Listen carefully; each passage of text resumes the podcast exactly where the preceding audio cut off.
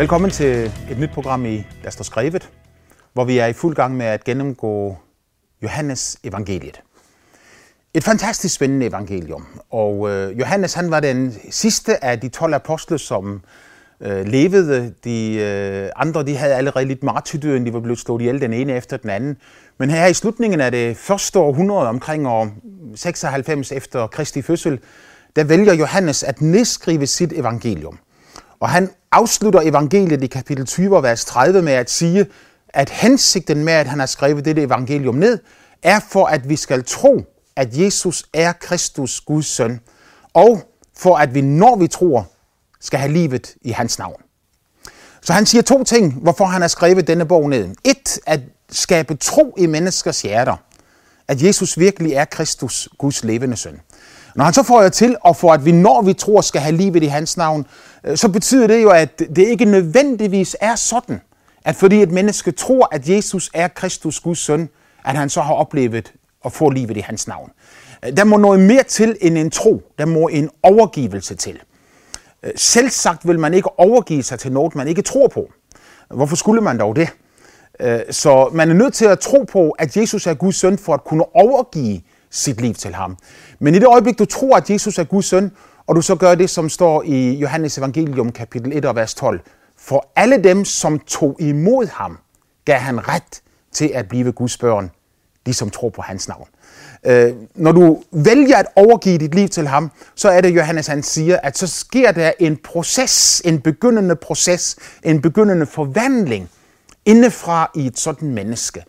Øh, han kalder denne forvandling for liv, når han siger, at for at I når I tror, skal have livet i hans navn. Øh, altså ikke sådan, som så mange mennesker mener, at hvis jeg skal leve som en kristen, så bliver det rigtig kedeligt. Jeg må ikke, jeg må ikke, jeg skal, jeg skal. Sandheden er, at hvis du begynder at leve som en kristen, så begynder du og begynder at leve efter Guds bud, øh, så begynder du også at leve efter den instruktionsbog, som Gud har givet til mennesket om menneskets eget liv. Øh, hvis jeg skal sammenligne det med et eller andet, så kunne det være en instruktionsbog i forhold til, hvordan en bil fungerer, eller et eller andet, en eller anden maskine eller en computer. Hvis du følger instruktionsbogen, så får du den optimale ydeevne, og du begynder at finde ud af, hvad bilen kan klare, og hvad bilen ikke kan klare. Og du kan holde dig inden for de grænser. Du kan pumpe dækket op til det rigtige lufttryk, og dermed få bilen til at fungere endnu bedre, end den ville gøre, hvis du bare siger, nej, jeg vil selv finde ud af, øh, hvor meget luft der skal være i dækket. Jeg vil selv finde ud af, hvilken olie jeg skal bruge. Jeg vil selv finde ud af, om jeg skal fylde benzin eller diesel i tanken. Hvis du følger instruktionsbogen, så fungerer bilen bedst. På nøjagtig samme måde med mennesket også. Hvis vi følger Guds instruktionsbog, hvis vi følger Bibelens ord og vejledning i forhold til os selv, så kan livet, det guddommelige liv, begynde at pulsere i vores åre, i vores indre væsen. Og vi kan leve et liv med større tilfredshed og med større glæde og med større fred, end vi på nogen anden måde kan opleve. Så Johannes han er optaget med at fortælle os, at Jesus Kristus er Guds søn, og så skabe denne længsel i os, at vi skal overgive os til ham, og på den måde begynde at opleve Guds liv i vores eget indre. Vi så på i vores sidste program, hvordan at øh, Johannes her i det første kapitel i sin bog begynder at øh, fortælle os om, hvordan Gud begynder at kalde enkelt mennesker til at følge Jesus. Øh, ikke bare store grupper altså, men enkelt personer. For Gud er interesseret i enkelt personer. Øh, det er da også meget tydeligt igennem Johannes evangeliet, fordi Johannes han giver os flere beskrivelser af samtaler mellem Jesus og forskellige enkelt personer, som vi ikke får i de andre evangelier, fordi Johannes er meget optaget med at fortælle os, at troen er en helt personlig sag, og at her må hver enkelt menneske foretage sit eget frivalg. Vil jeg følge, tro på, tjene, adlyde og leve sammen med Jesus, eller vil jeg leve mit liv på min egen måde? I det første kapitel, der fortæller han os om forskellige enkeltpersoner, som bliver introduceret til Jesus. Det begynder med Johannes Døberen, som øh, løb rundt ude i ørkenen og profeterede og kaldte mennesker til omvendelse og, og profeterede om, at der snart ville komme en, som var Israels frelser, Messias ville komme. Og når store folkeskare begyndte at følge ham, så valgte øh, ypperste og de religiøse ledere i Jerusalem at sende øh, præster og levitter ud til Johannes for at spørge ham af, hvem er du? Er du Messias? Og der var Johannes omhyggelig med at sige, nej, siger han så, jeg er bare en røst af en, som råber i ørkenen. Jeg er en banebryder. Jeg er ham, der viser vej hen til Messias. Og så snart han så Jesus komme gående, så peger han på dem, og han siger til sine disciple, se Guds lam, som bærer eller borttager verdens synd. På den måde så skabte han en interesse i sine disciples liv, netop for Jesus. Så Johannes Døberen var ikke en, der samlede omkring sig selv. Det var ikke hans opgave. Det var ikke hans hensigt. Det var ikke hans plan. Hans opgave var at bane vej for Jesus og pege hen imod Jesus. Ganske interessant, fordi at i afslutningen af Johannes Døberens liv, øh, han, han døde jo ved at blive halshugget, når øh, kong Herodes han øh, øh så sin, øh, sin kones datter øh, danse en meget sensuel dans foran sig, og han siger til hende, bed mig om, hvad du vil, og du skal få halvdelen øh, af mit rige, hvis det er det, du beder om. Og når datteren Salome hed hun, så spørger sin mor af, hvad skal jeg, hvad skal jeg bede om? Så siger hendes mor til hende, bed om Johannes Døberens hoved på et fad, fordi hun havde Johannes Døberen, fordi han havde kommet med retfærdighedsord om, at hun ikke havde lov til at leve sammen med kong Herodes, fordi hun havde en anden mand, hun var gift et andet sted. Et ord om moral, et ord om etik, et ord om adfærd, og hun brød sig absolut ikke om den indblanding fra denne skøre profet. Øh, når han sad i fængsel der umiddelbart før han blev halshugget, øh, så siger Bibelen, at han sendte nogle af sine disciple hen til Jesus, for at de skulle øh, spørge ham, er du den, som skal komme, eller skal vi vente en anden? Nogle mennesker oplever det som tvivlen i Johannes Døbers hjerte. At han var i tvivl om, hvem Jesus var, og derfor sendte disse mennesker afsted. Øh, man kan have forskellige tolkninger af det her, men jeg har utrolig vanskeligt ved at følge den tankegang. Johannes, han havde set Jesus helt fra begyndelsen af. Det var ham, der pegede på Jesus og så sagde, se Guds lam, som bærer verdens synd. Det var ham, som så, hvordan Helligånden kom ned over Jesus i læmelig skikkelse af en due, og den blev over ham. Det var Johannes, som hørte en røst fra himlen, som sagde, denne er min søn, den elskede, i hvem jeg har velbehag. Alle disse indtryk må have gjort et så uudsletteligt indtryk i Johannes Døbers sind, at jeg kan ikke forestille mig, at han på noget tidspunkt var i tvivl om, hvem Jesus var. Så jeg tror, at når han sagde til sine disciple, gå hen og spørg Jesus af, er du den, som skal komme, eller skal vi vente en anden? Så var det det samme, som han gjorde her i begyndelsen, når han pegede på Jesus og sagde, se Guds lam, som bærer eller borttager verdens synd. Han ønskede, at hans disciple skulle få øje på Jesus. Han vidste, at der kun var én vej til at leve et fuldkomment liv i glæde, frihed og lykke, nemlig at møde verdens skaber, at møde Jesus Kristus som sin personlige frelser, give sit liv til ham, og så begynde at leve med ham som herre. Johannes han siger selv, at resultatet af det ville være, at livet begyndte at bande sig vej ind i det enkelte menneskes liv. Så Johannes Døberen han pegede på Jesus og viste den vej øh, til sine disciple, og så begyndte disciplene enkeltvis at følge efter Jesus. Øh, først to af Johannes disciple, en af dem hed Andreas, han kom ind i Jesu hjem. Han siger til sin bror Peter, vi har fundet Messias. Peter går ind, og han begynder også at tro på Jesus.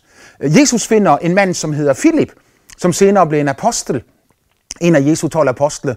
Og Philip finder igen en anden mand, som hedder Nathanael, og han siger til ham, øh, ham som Moses i loven og lige så profeterne har skrevet om, ham har vi fundet, Jesus, Josefs søn fra Nazareth. Nathanaels reaktion det er, kan noget godt være fra Nazareth? Og Philip siger til ham, kom og se. Øh, det er næsten som et ekko af det, som Jesus sagde til Andreas, når Andreas siger til ham, Rabbi, hvor bor du? Og Jesus svar til ham, det er, kom og se. Nu siger øh, Philip det samme til Nathanael. Nathanael, Nathanael han siger, kan noget godt være fra Nazareth? Han siger, kom og se. Med andre ord, en indbydelse til en personlig oplevelse og erfaring af, hvem Jesus er. Det har aldrig nogensinde været Guds mening, at vi skulle tro på Jesus, og vi skulle tro på Gud, på grund af, hvad andre mennesker har fortalt os. Øh, Bibelen fortæller os om, hvordan at hele naturen er Guds skaberværk. Gud har skabt alle ting. Naturens skønhed, naturens storslåthed, naturens genialitet har ikke opfundet sig selv. Er ikke et resultat af en udvikling igennem millioner eller milliarder af år. Øh, det er Gud, som har opfundet hvert eneste levende væsen. Hvert eneste dødt materiale. Hele universet, levende eller dødt. Gud har opfundet det alt sammen. Alt er blevet til ved ham, siger Bibelen.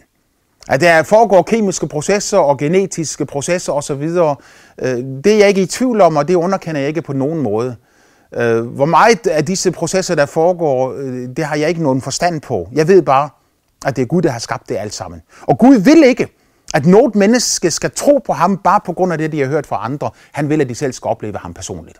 Han vil, at det indtryk, du får, når du ser på naturen omkring dig, og du løfter dit blik op og ser mod stjernerne, og alle stjernerne råber til dig, at der findes en Gud, der findes en Gud, der findes en Gud. Vi har ikke skabt os selv, vi har ikke skabt os selv. Gud vil, at når du ser på naturen omkring dig, og ser skønheden i naturen, en øh, varm dag i maj, eller en kold vinterdag, når du ser sneen falde, og du ser den fantastiske skønhed i naturen, så vil Gud, du skal forstå, at det er bare et afbillede af hans enorme kreative væsen, og at han er en Gud, som er fuld af kreativitet, skønhed og godhed. Men han indbyder dig til at komme helt personligt, for han siger, kom og se.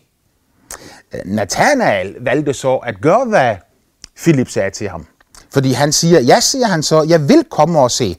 Og da Jesus så Nathanael komme gående hen imod sig, siger han, se, der er i sandhed en israelit, i hvem der ikke er svig. Jesus har aldrig mødt Nathanael før, men han genkender med det samme det, som bor i Nathanaels hjerte. Det er ganske interessant, at vi mennesker, vi genkender som regel det i andre, som er i os selv. Øh, jeg fik en operation på min øjenlåg her for nogle få uger siden, fordi min øjenlåg var begyndt at blive så tunge, at min optiker han sagde til mig, at hvis ikke du får det der ordnet, Bruno, så får du problemer med dit syn i løbet af nogle få år. Så jeg gik til øjenlægen, og han sagde, ja, det er ganske rigtigt, du er nødt til at få lavet noget ved de øjenlåg der, så de har skåret næsten 1 cm bort af begge mine øjenlåg. Det, som er spændende eller interessant for mig, det er, at i dagene og ugerne efter denne operation, hver gang jeg mødte et menneske, det første, jeg så på hos disse mennesker, var deres øjenlåg. Jeg har aldrig nogensinde gjort det tidligere. Aldrig. Jeg har aldrig lagt mærke til menneskers øjenlåg. Men lige pludselig så er det det eneste, jeg ser, det er øjenlågene. Hvor store er de? Hvor, hvor, hvor tunge er de? Fordi man ser det i andre, som optager en selv, og som er i en selv. Så når Jesus han ser på Nathanael, en israelit, i hvem der ikke er svig, så er det fordi, der ikke var svig i Jesus selv.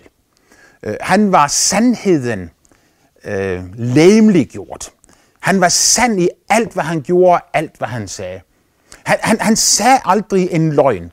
Han overdrev aldrig. Han sagde aldrig nogen ting for at plise mennesker, eller for at få mennesker til at føle sig godt tilpas. Øh, han ville gerne have, at folk skulle føle sig godt tilpas, men han ville have sandhed frem for alt. Fordi han vidste, at det eneste, som virkelig kan sætte mennesket fri, er sandhed. Og fordi han selv var uden svig og sand hele vejen igennem, så genkendte han det selvfølgelig også hos Nathanael, et menneske, i hvem der ikke er svig.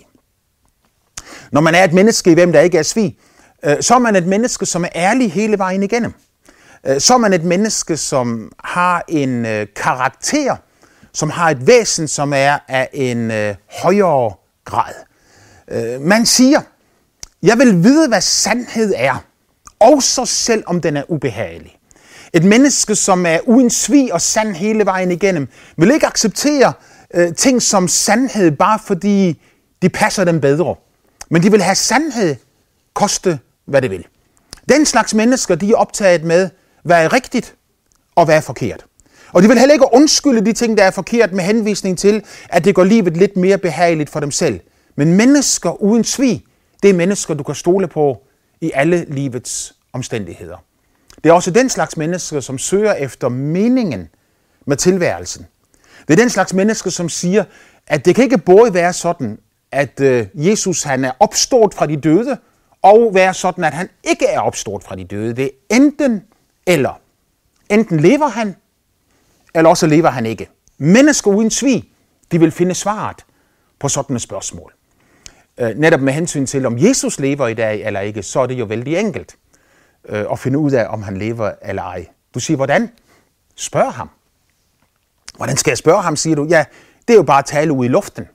Du kan gøre det med lukkede eller åbne øjne, du kan gøre det med foldede hænder eller åbne hænder, det er jeg sådan set ligeglad med, og det er Gud også ligeglad med. Men hvis han virkelig lever i dag, hvis han er verdens skaber, hvis han kom til jorden for 2000 år siden af sin egen fri vilje og lå sig føde af en kvinde i en stald i Bethlehem, hvis han levede sit liv i fuldkommenhed og døde for vores skyld på Golgata Kors, og hvis han opstod igen fra de døde og for til himmels, satte sig ved faderens højre hånd, hvorfra han skal komme og dømme levende og døde. Hvis han lever i dag, så er han også i stand til at svare dig, når du beder til ham. Øh, faktisk så siger Bibelen omhyggeligt til os, at det er Guds ønske og Guds vilje, at mennesker skal bede til ham om forandring, om svar, om løsninger i deres liv. Øh, den bøn, som rigtig mange danskere har lært at bede, nemlig Fader vor, du som er i himlen, helliget vort det dit navn, komme dit rige, ske din vilje på jorden, som den sker i himlen. Denne bøn er jo ikke bare en bøn, som Jesus har sagt, vi skulle bede, ligesom for at gennemføre et religiøst rituale. Øh, tværtimod så siger Jesus til os, at der er nogle mennesker, de beder lange bønder, og de tror, de bliver bønhørt for deres mange ords skyld. Men han siger, sådan er det ikke. Gud, han bønhører et menneske, som er så svag og afkræftet og skrøbelig, at han ikke engang er i stand til at bede en bøn, men bare med sit hjerte, med sine tanker, råber ud til Gud og så siger, hjælp mig. Selv sådan et menneske vil kunne hjælpe. Men der er jo en årsag til, at Jesus har lært os at bede. Ikke som en religiøs handling, der skulle give os fred og ro og hvile i vores indre menneske, men som en indbydelse, hvor Gud skulle komme og invadere denne verden og skabe ting på denne planet, så Guds vilje kunne begynde at ske. Jesus udtrykker det på denne måde. Ske din vilje på jorden, som den sker i himlen. Det er en indbydelse. Det er en indbydelse til, at det, som er i himlen, må komme til jorden. I himlen er der ingen uro, der er ingen krig, der er ingen nød, der er ingen hungersnød, der er ingen tårer, der er ingen smerte, der er ingen sygdom, der er ingen ondskab, der er intet mørke i himlen. Og når Jesus siger, at I skal bede om, at det må komme til jorden, så siger han, at det er en indbydelse til at bede Gud om at gøre sine mirakler her i denne synlige verden. Så han har selv sagt, at du skulle bede til ham. Ikke som en religiøs handling, men som en konkret ting, du gør, hvor du indbyder hans magt til at komme til dig. Øh, hvis han ikke kommer, hvis han ikke svarer på din bøn, så ved du, at det er bluff alt sammen. Det passer ikke. Men hvis han kommer, hvis han griber ind, hvis han begynder at forvandle og gøre tingene anderledes, så ved du også, at han virkelig er Guds søn. Hvis du så er et menneske, der ligner Nathanael lidt, en i hvem der ikke er svig, så vil du jo sige til dig selv, og du vil også sige til mennesker omkring dig, jeg har prøvet at bede til Gud, han har svaret mig, han har gjort et mirakel i mit liv, og øh, nu vil jeg så følge ham. Fordi når han er sand, når han er ægte, og han har skabt os til sig selv, og vi skal leve vort liv sammen med ham, så er det også den måde, jeg vil leve mit liv på. Måske siger du til mig, jamen Bruno, jeg har faktisk forsøgt at bede til Gud. Jeg bad engang om, at Gud han skulle lade mig vinde i lotto, og jeg vandt ikke i lotto. Øh, du må godt prøve på at gøre tingene på den måde, men det er jo ikke det, jeg siger til dig. Øh, jeg siger ikke, at enhver selvvis bøn, og et, et, et, hvert, øh, et hver gang et menneske siger, at Gud gør noget, at så skal Gud springe rundt og adlyde dig og gøre sådan, som du mener, han bør gøre. Jeg siger til dig, at her er det om at komme ind i en relation og ind i et fællesskab med Gud. Og jeg siger til dig først og fremmest det her, at før du begynder at bede om at vinde i lotto, så skulle du måske bede om, at du får lov til at lære Gud at kende. At du får lov til at lære dit liv at kende.